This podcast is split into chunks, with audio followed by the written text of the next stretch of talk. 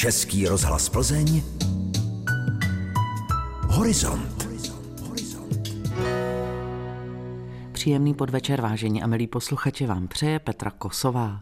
V dnešním horizontu budeme pokračovat v oslavách z tého výročí narození plzeňského rodáka Miroslava Horníčka. Pak vás pozveme na dva filmové festivaly.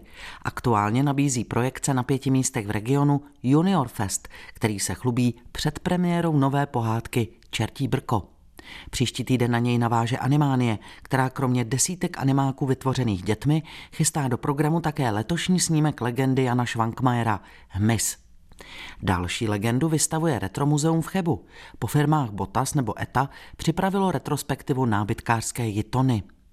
Když už jsme u designu, máme pro vás nabídku letošního Plzeň Design Weeku. A na závěr vás pozveme k poslechu pořadu o tiskaři politickém vězni, který věnoval Serky Gottwaldovi. Výročí.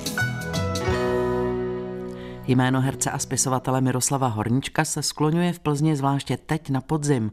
Uplynulo totiž 100 let od narození tohoto významného plzeňského rodáka.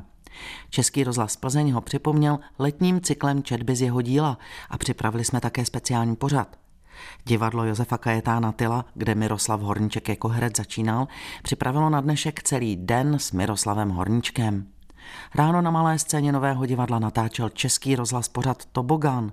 Odpoledne přibyla do foaje malé scény bronzová bysta a prostor před vstupem do sálu se od nynějška jmenuje foaje Miroslava Horníčka. A před chvílí začal ve Velkém divadle pořad s názvem Miroslav Horníček 100 let, který natáčí Česká televize. Pokračuje ředitel divadla Martin Otava.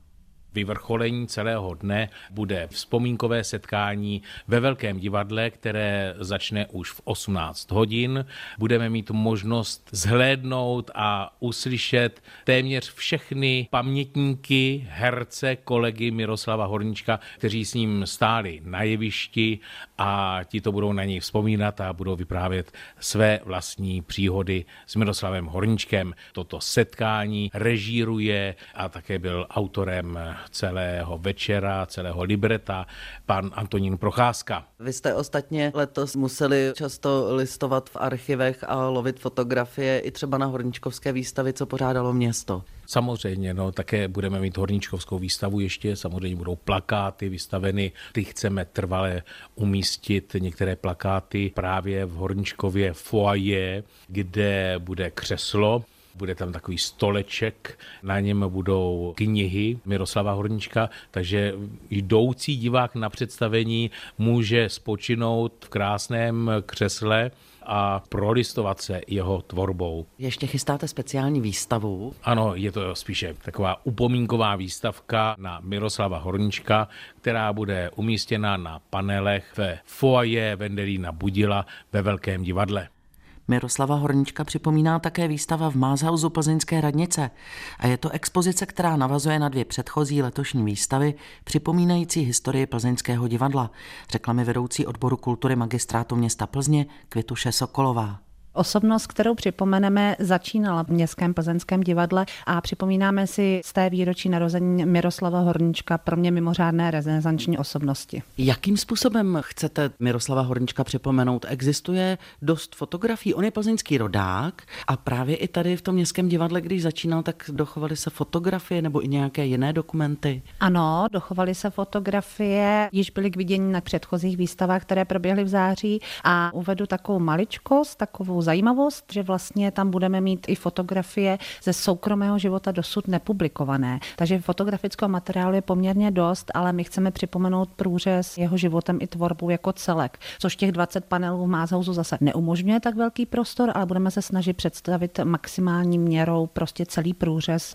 jeho tvorbou, protože to byl geniální umělec od mluveného slova, divadelnictví až přes výtvarný projev, je autorem řady koláží, přes jeho literární dráhu. Výjima výstav výstavy, tak následně připravíme po dalších událostech, které jsou připravovány divadlem Josefa Kajetána Tyla v den výročí jeho narození 10. listopadu. Jednak to bude pojmenování foaje, malé scény jako foaje Miroslava Hornička a slavnostní odhalení bysty a následně velký gala večer k poctě pana Hornička. Po těchto událostech vyjde publikace z té naší již tradiční řady, která je bezplatně potom k dispozici veřejnosti v informačním centru a v kulturních institucích a v té naší řadě edice významné plzeňské kulturní osobnosti vyjde publikace Miroslav Horníček 100 let. No a výstava s názvem Miroslav Horníček 100 let potrvá v Mázauzu Plzeňské radnice do 23. listopadu. Film. Jedenáctý ročník Mezinárodního filmového festivalu pro děti a mládež Junior Fest začal sice už včera v Domažlicích. Před malou chvílí si ale zopakovala slavnostní zahájení také v plzeňské multikině Sinestar. Plzeňské zahájení rovněž doprovází předpremiéra nové české pohádky režiséra Marka Nejbrta. Junior Fest nabídne další projekce a doprovodné akce ještě v Přešticích, Horšovském týně a v Dobřanech. O programu jsem si povídala s ředitelkou festivalu Juditou Soukupovou. Co v něm najdeme? Především jsou to soutěžní filmy, které jsou ve třech kategoriích, což znamená filmy pro děti od 5 do 10 let, filmy pro mládež od 11 do 14 let a celovečerní animované filmy. Plus samozřejmě retrospektivy a různé sekce, které všechny diváci mohou najít na www.juniorfest.cz. Jaká bude letošní mezinárodní hvězda Junior Festu? Pro nás je to režisér John Stevenson, který přijede z Anglie. Je především, jeho jméno není tolik známo, ale když zmíním to, že režisér Kung Fu Panda, za který byl nominován na Oscara, či se podílel scenaristicky na Šerkovi například, tak myslím si, že je to velká osobnost, která má co říct divákům a pro profesionály bude mít v neděli v depu svůj masterclass. On bude i v porotě, takže to asi bude zajímavé i z tohohle hlediska, že se může vyjádřit a bude posuzovat úplně zvenčí tu českou produkci. Přesně tak, z toho máme velikou radost a jsme rádi, že třeba například bude účasten i v neděli v Dobřanech, kdy bude slavnostní premiéra zrestaurované verze Cesty do pravěku, tak i na to jsem třeba já osobně zvědavá, co na to řekne. Snažíte se pokaždé na tom festivalu mít i třeba nějakou úpln, úplnou novinku nebo premiéru, což se vám letos určitě podaří. Letos máme velikou radost, že se nám podařilo domluvit před premiéru dlouho očekávané české pohádky Čertí brko, která tak volně navazuje na Čerty nejsou žerty, akorát, že Ondřej Vedchý už se tady zahraje tentokrát Lucifera a hlavní roli jsou Jan Sina a Judith Bardoš. To je jedna z těch novinek, které ještě nové filmy se objeví, nebo te z poslední doby právě z té dětské produkce tady ve výběru. Ono je to opravdu těžké vybrat, protože těch filmů opravdu je přes 100. Moc se těším na tu zrestaurovanou verzi Cesty do pravěku. Stejně tak třeba film, který jsem sama viděla na jiném festivalu, je film amerického režisera, který mimochodem bude také v porotě Alex Smith a je to Cesta divočinou. Je to, řekla bych tak trošičku revenant pro mladé a je to neskutečně silný zážitek a budu doufat, že ho uvidí co nejvíc lidí, aby si odnesli stejný zážitek jako já. Když máte takové dvě hvězdy v porotě, není problém je právě přesvědčovat, aby jeli na poměrně malý festival nebo venku? Není obvykle, že jsou festivaly takhle zaměřené na děti dospívající, nebo z jakého důvodu je to třeba pro ně zajímavé? Je teda pravda, že třeba konkrétně u Alexa Smise, tak tam už jsme měli nějaký navázaný osobní vztah. Je to na bázi toho, že nás poznal, takže asi věděl, do jaké atmosféry festivalový pojede. A tam doufám, že přispělo k tomu, že se rozhodl přijet. John Stevenson, to zase je práce naší kolegyně programové ředitelky Barbory Kias, která s ním navázala kontakt a uměla ho přesvědčit. A já věřím, že byť samozřejmě nejsme tak obrovský festival, ale že ta rodina, přátelská atmosféra tam prostě je znát a, a vidíme to na hercích, který se k nám rádi vrací. Například Viktor Price, který na festivaly tolik nejezdí, tak se k nám rád vrací stejně jako letošní rok a to prostě beru jako skvělou zpětnou vazbu. Navíc rozdáváte i ceny, zlatou rafičku, tu letos dostane kdo? Velice nás těší, že letos ji přivezme v sobotu 10. listopadu Jiří Strach a v úterý 13. listopadu paní Iva Jančerová. Zůstává stále stejné místo, hrada zámek Horšovský týn, vstupenky je možné rezervovat na našich stránkách či přímo na místě a platí i pravidlo, že samozřejmě obou dvou oceněným přijede popřát spousta známých herců, kteří jsou překvapením pro ty oceněné. Možná bych zmínila Viktor Price, Pavel Leška, Igor Bareš, Lenka Lenka Vlasáková. Jiří Strach, ten má v celku i inventární číslo toho festivalu. Má inventární číslo festivalu, navíc mě rozesmálo, když jsem mu říkala, že bychom rádi ho ocenili, tak mi řekl, Juditko, a nechceš s tím počkat ještě tak za 20 let, až budu mít pocit, že už jsem dost starý, abych se to zasloužil. tak já myslím, že jeho tvorba předčí jeho věk, že vlastně tady to není o věku, ale o tom, co má za sebou a co dokázal. Především je to režisér právě té tvorby pro děti a dospívající. Jo, a je to hlavně velice milá, vstřícná, hodná osoba a člověk ho rád vidí každý rok. Vy jste ještě připravili takový bombonek setkání herců, kteří kdysi se právě proslavili ve dvojici různými filmy, jako byly Léto s kovbojem a podobně, a vy je znova dáte po letech dohromady. Ano, je to tak. V Dobřanech 14. listopadu tak diváci můžou navštívit kino Káčko, kde se představí Jaromír Hanzlík a paní Daniela Kolářová. A je to opravdu neuvěřitelných 50 let, co spolu poprvé stanuli před televizníma obrazovkama. Byl to film Slasti otce vlasti. Junior Fest potrvá do čtvrtka příštího týdne, tedy do 15. listopadu. Tehdy začne v plzeňském kulturním centru Moving Station další filmová akce. 13. ročník Mezinárodního festivalu animovaného filmu Animánie. Děti a dospívající jsou v tomto případě nejen hlavní cílová skupina, ale také tvůrci animáků. A protože přes celý program prosvítá česká vlajka, je letošní téma jasné, že řediteli festivalu je nepříhodo. My jsme se samozřejmě snažili nějak reflektovat to stoleté výročí Československé republiky, takže se to trošku projevilo v tom vizuálu. Nicméně téma pro letošní rok je 8 nebo 8 a tak trošku jsme to pojeli ze široka a myslím, že nejvíc nám z toho vyšlo ležatá osmička, tedy nekonečno a nekonečno možností v animaci. To je tedy šalamounské řešení. Téma známe. Jak to vypadá s přihlášenými filmy? Pořád se daří a roste ten počet přihlášených? Ku podivu stále roste.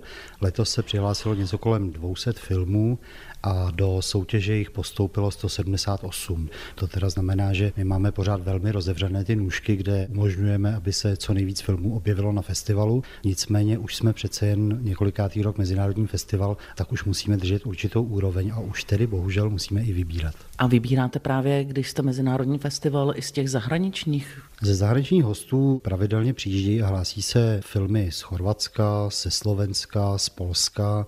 Máme tam nějaké filmy z Belgie, Portugalska, Francie.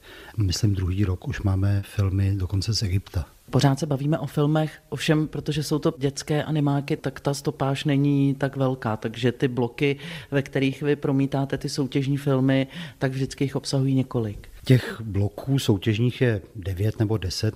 Z těch 178 filmů tak je to nějakých 9,5 hodiny, takže z toho se dá snadno určit, že ta stopáž někdy je třeba 12-15 minut, ale většinou jsou to filmy v řádu několika málo minut, což si myslím, že i tak je na tenhle druh tvorby velmi slušný výkon. Máte i různé kategorie a od těch nejmenších dětí, ale jsou tam i filmy potom mladých lidí nad 20 let. To budou asi převážně ty delší už potom stopáže. Tam se jedná o tu kategorii, které my říkáme maxi, to je věková hranice od 19 do 26 let a tam se ve velké většině přihlašují filmy studentů vysokých filmových škol, takže tam ty stopáže už jsou o něco delší, ale myslím si, že to není úplně pravidlo. Tady z Plzně a z okolí nebo z regionu v Plzni jsou určitě dvě zušky, které se zabývají animovaným filmem, ale je to také vysoká škola, kde je animace jako jeden ze studijních oborů, takže to se také projeví právě v tom programu projeví. Máme od fakulty Ladislava Sutnara poslední roky poměrně slušný přísun velice kvalitních filmů v téhle kategorii těch největších, to už jsou prakticky profesionální tvůrci, co si budeme vyprávět, ty studenti jsou na vysoké úrovni a tady v Plzni to vypadá velmi, velmi nadějně. Kromě těch soutěžních filmů, tak vy máte ještě i okruh filmů, kde je zajímavé pro veřejnost přijít se podívat. Jsou to asi nejenom novinky, ale saháte i do archivu. Z podstaty festivalu se snažíme, aby se na festivalu objevily filmy, které nemáte běžně možnost vidět v distribuci. Uvádíme novinky, ale uvádíme, jak jste říkala, i archivní snímky. Letos tam máme třeba pásmo nekonečno a nekonečno možností, což je pásmo asi pěti filmů od manželů Dodalových, od pana Pojara a tak dále. To jsou věci, které získáváme prostřednictvím Národního filmového archivu. A to jsou třeba i bloky, na které zvete školy? Pro školy máme letos speciální projekci, ta se jmenuje TGM Osvoboditel a to je v podstatě asi dvouhodinový projekt, kdy přijde třída, shlédne úžasný dokument Věry Chytilové, který teda s animací nemá úplně moc společného, ale Věra Chytilová je natolik jako inspirační studnice, že tam jsme nemohli tenhle pohled vůbec pominout a celé je to doplněné takovým lektorským pásmem, takže ta škola si s lektory toho programu o tom filmu povídá a víceméně si tak projde tou historií toho československého státu. Potom třeba máte i večerní projekce, na které bychom pozvali dospělé. Promítáme třeba Hmyz pana Švankmajera, je tam výborné pásmo z Fest Anča, což je slovenský festival animovaných filmů, pak je tam pásmo vítězů Anifilmu, což určitě stojí za to, potom je tam třeba výborný snímek Asphalt Watches a tak dále. Animánie začne 15. a potrvá do 18. listopadu v prostorách kulturního centra Moving Station v Plzni. Program najdete na webových stránkách akce. Muzeum. Produkci nábytkářské firmy Jitona Soběslav zkoumá v současné době Retromuzeum Galerie výtvarného umění v Chebu. Představuje historii designu, který Jitona využívala. Návštěvníci uvidí například kompletní obývací pokoj, sedací soupravy, židle, stoly, ale také autorský nábytek pro architekturu. Dana Jelínková si expozici prošla s kurátorem Ladislavem Zikmundem Lenderem. Výstava je rozdělená do několika částí. My teď spolu stojíme v té větší prostoře, která nabízí takzvaný sériový nábytek. Co vlastně všechno je to na Soběslav vyráběla?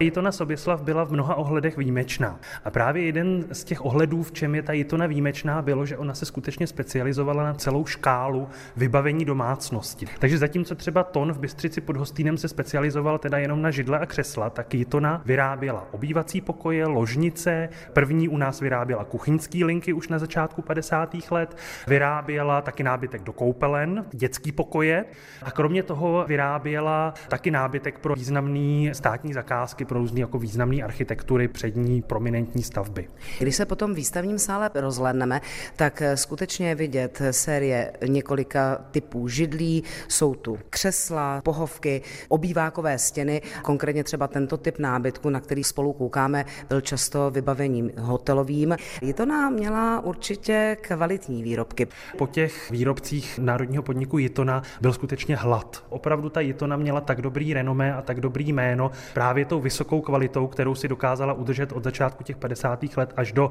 zhruba poloviny 80. let, kdy teda potom jako ta kvalita začala trošičku upadat. Nicméně třeba ty materiálové vlastnosti, tak to si Jitona udržela až do konce své výroby. Ale Jitona byla jedním jako z nejvyhledávanějších produktů producentů nábytku u nás. A byla to právě Jitona a byl to právě Ton, kteří jako jediný uspěli v tom mezinárodním měřítku a třeba Jitona jeden čas dodávala taky nábytek pro švédskou IKEA.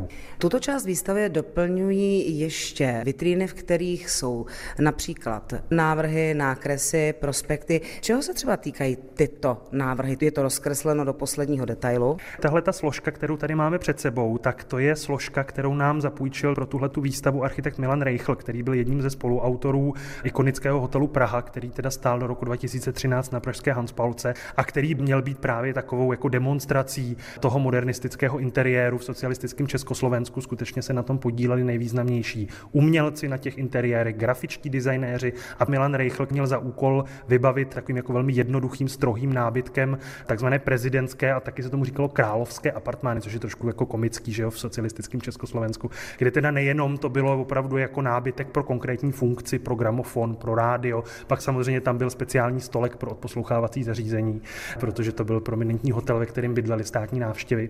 Židle, stoly, je tam třeba tadyhle se díváme na takovou jako eh, krásný nábytek, eh, který byl pojízdnou jednotkou pro ledničku, takže jste si mhm. vysunula tady tenhle ten šuplíček a v tom jste měla šampaňský a podobně. Výstavu s názvem Tvary, barvy, pohodlí, nábytek Itona můžete vidět v Chebském retromuzeu do 31. března příštího roku. Festival.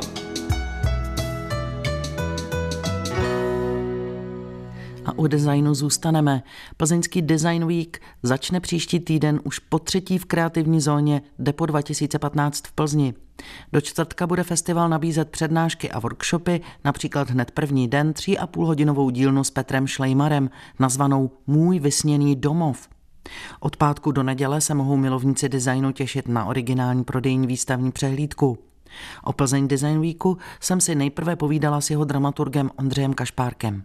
My se snažíme obsadit celý ten týden, protože prostě je to takový svátek pro nás a máme pocit, že by bylo dobré těm lidem prostě dávat možnosti dívat se na ten design trošku jinak a užít si ho. Samozřejmě ty, kteří to baví a ty, kteří to ještě neví, že je to baví, tak pro ně je vlastně ta přehlídka, která je jako hodně otevřená a nabitá takovým jako programem, který umí těm lidem jako k tomu designu přitáhnout. Jakože jsou to jako workshopy, kde si můžou vyrábět věci, kde si můžou vlastně podívat na nějaké technologie a tak. No. A v tom týdnu potom to jsou hodně o těch osobnostech, že třeba jsem mám velkou radost, že se nám podařilo sehnat to Aleše Najbrta, což je vlastně jako významný jméno a ty lidi ani vlastně podle mě neví, že všechny ty loga, který znají, tak jak jejich autorem je on nebo jeho studio respektive. Občas si někteří pořadatelé kulturních akcí doufají, že se projeví třeba v návštěvnosti přítomnost Západočeské univerzity, ona se neprojeví.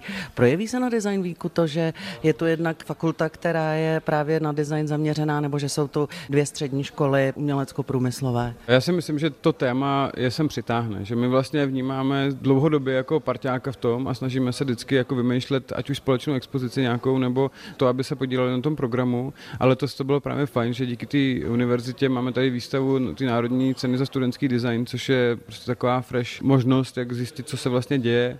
A věřím, že to přitáhne samozřejmě ty studenty, my na ně cílíme a mnohdy z nich právě jsou ty, kteří chodí na ten program v tom týdnu, protože přece jenom to téma je zajímá a jsou takový, že se umí přizpůsobit i časově, takže často je to taková skupinka, která obíhá ty naše programy. No. Studenti jsou jedna část nejenom jako návštěvníci, ale také určitě právě z těch vystavujících, nebo kterým vydáváte prostor. Kdo se tam ještě objevuje v takhle v tom složení zavedení nebo začínající designéři mezi vystavujícími? My se snažíme tam dát prostory třeba značkám, které jsou už dlouho na trhu, ale to postupně ustupuje, protože ty člověk může vidět, jako mají třeba své showroomy a tak dále. Takže jsou to především mladí lidi, kteří vytváří nějaký nový svůj produkt, ať už jsou to studenti nebo ne. Mnohdy jsou to lidi, kteří jako třeba vedle svého zaměstnání jakoby dělají nějakou věc, není to pro ně úplně hlavní smysl obživy. Tohle je způsob, jak se dostat do povědomí a jsou tam ty značky, třeba to Shimido vlastně je hrozně zajímavá jako značka, která už si myslím, že pro tvrdé manželský pár už to skoro začíná být tak důležitý, se tomu věnou naplno. Jo? Že vlastně za ty roky některé ty značky, které tady vystavují pravidelně, už dorostly do toho formátu, že jsou vlastně už jako profesionální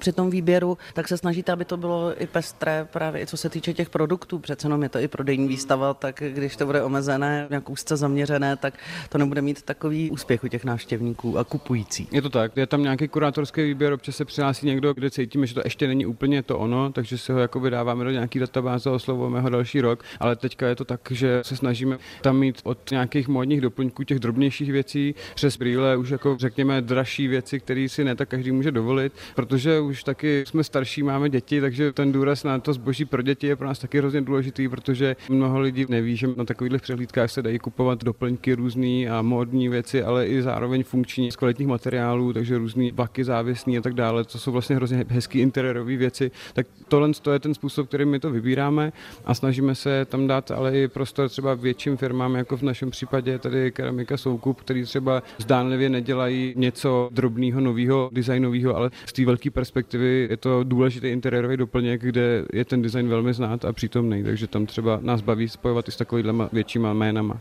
A teď pojďme do prodejní části festivalu. Ta začne v pátek 16. listopadu. Slovo má produkční Sonja Rychlíková. Prodejní přehlídka víkendová začíná v pátek už ve 4 hodiny. Otevřou se pro veřejnost obě dvě haly, kde budou vystavovatele nabízet svoje zboží. Nicméně slavnostní zahájení, ten odpalovák, tak ten bude v 7 hodin, kdy proběhne módní show a předáme hlavní cenu nejhezčímu stánku, nej, nejlepšímu vystavovateli. Zároveň kromě tady toho odpalováku bude ještě předána Národní cena za studentský design, což bude akce, která proběhne od pěti hodin v Klempírně a bude streamována do kavárny. V pátek je prodejní přehlídka otevřená od 4 do 10 do večera, takže na rozhlížení je času dost. V sobotu potom bude otevřená od 10 do 10 večer a jako doprovodný program ještě v podvečer bude takový koncept fotojatka a v neděli je otevřeno od 10 do 5 hodin odpoledne. Andřej Beck, Backwood, my už jsme spolu kdysi točili, takže my opravdu můžeme sledovat vývoj toho plzeňského designového produktu. Ty brýle původně byly takové strohé, když se dívám na ty dřevěné sluneční. Tohle je asi nový designový produkt. Jo, přesně tak. Je to prototyp na novou kolekci pro rok 2019, kde budu na Design Weeku nebo na ostatních jakoby, designových přelíkách právě jako předvádět tenhle ten prototyp a přibližně asi za měsíc začnu s první jako sériovou výrobu. A designem tak se teď zaměřuje spíš hodně na extravagantnější tvary a funkčnost vlastně brýlí a zároveň vlastně i upravitelnost optikem. to, je, to je zajímavé, že to je právě, že to jde skoro úplně proti sobě, že většinou ta extravagance se s tou funkčností příliš nespojuje. Nespojuje moc, máte pravdu ale v podstatě i za tou novou řadou tak stojí vlastně už jako měsíce zkoušek a testování, aby vlastně fakt opravdu vše se dělo a bylo do maxima vyladěné. Vybírat z programu festivalu Plzeň Design Week můžete od pondělka příštího týdne. Podrobné informace najdete v kreativní zóně Depo 2015 nebo na webu. Tip horizontu. Ve svátečním vysílání dne 17. listopadu vám připomeneme jeden z nevšedních lidských osudů. Uslyšíte vzpomínky Plzeňana Jiřího Světlíka, politického vězně a skauta, syna známého prvorepublikového tiskaře Jakuba Světlíka. I on měl kráčet ve stopách svého otce a stalo by se tak nebýt událostí, kterého milovanému řemeslu navždy vzdálili. Za druhé světové války musel ze strany nacistů čelit obvinění z napomáhání nepříteli, velezrady a rozkladu brané síly německého národa. A za dalšího režimu to nebylo jiné. V roce 1952 byl zatčen a odsouzen za velezradu a vyzvědačství. Ve vězeních a lágrech strávil přes deset let života. Ani tyto dramatické okolnosti ho ale nepřipravili o životní nadhled a také jeho pověstný smysl pro humor – Dokládá to i ukázka z kaleidoskopu, ve které Jiří Světlík vzpomíná na jedno své kuriozní setkání. To byla věc. Já protistátní zločinec. No, když jsem byl ještě funkcionářem lidové strany, znal jsem se s jedním poslancem, který byl z Volduch, jmenoval se Broj. A jednou jsme byli v Praze, několik lidí a Domluvili jsme se s tím poslancem, že ho svezeme zpátky autem do Volduch, kde on bydlel. Tenkrát v té budově Národního schromáždění, dneska je to vlastně součást Národního muzea, ta budova, ale tenkrát to Národní schromáždění tam mělo samozřejmě zasedací sál že, a poslanecké kluby a na jedné chodbě byl v jedných dveřích poslanecký klub lidové strany a přes tu uličku poslanecký klub KSČ. My jsme čekali na toho broje a otevřou se dveře a vyšel z toho poslaneckého KSČ klubu Gottwald. Naspanou fajfkou v hubě a začal se šacovat, jak by zapálil. Já jsem vstáhl do kapsy, podal mu sirke, podal, prosím pane předsedo. Takže on poděkoval, zapálil si a ty silky mě vracel a podal, mě si je nechte, stejně žádný nemáte. Tak si je nechal. To byla krátká ukázka ze vzpomínek Jiřího Světlíka, které vám nabídneme k poslechu v Kaleidoskopu příští sobotu po 18. hodině.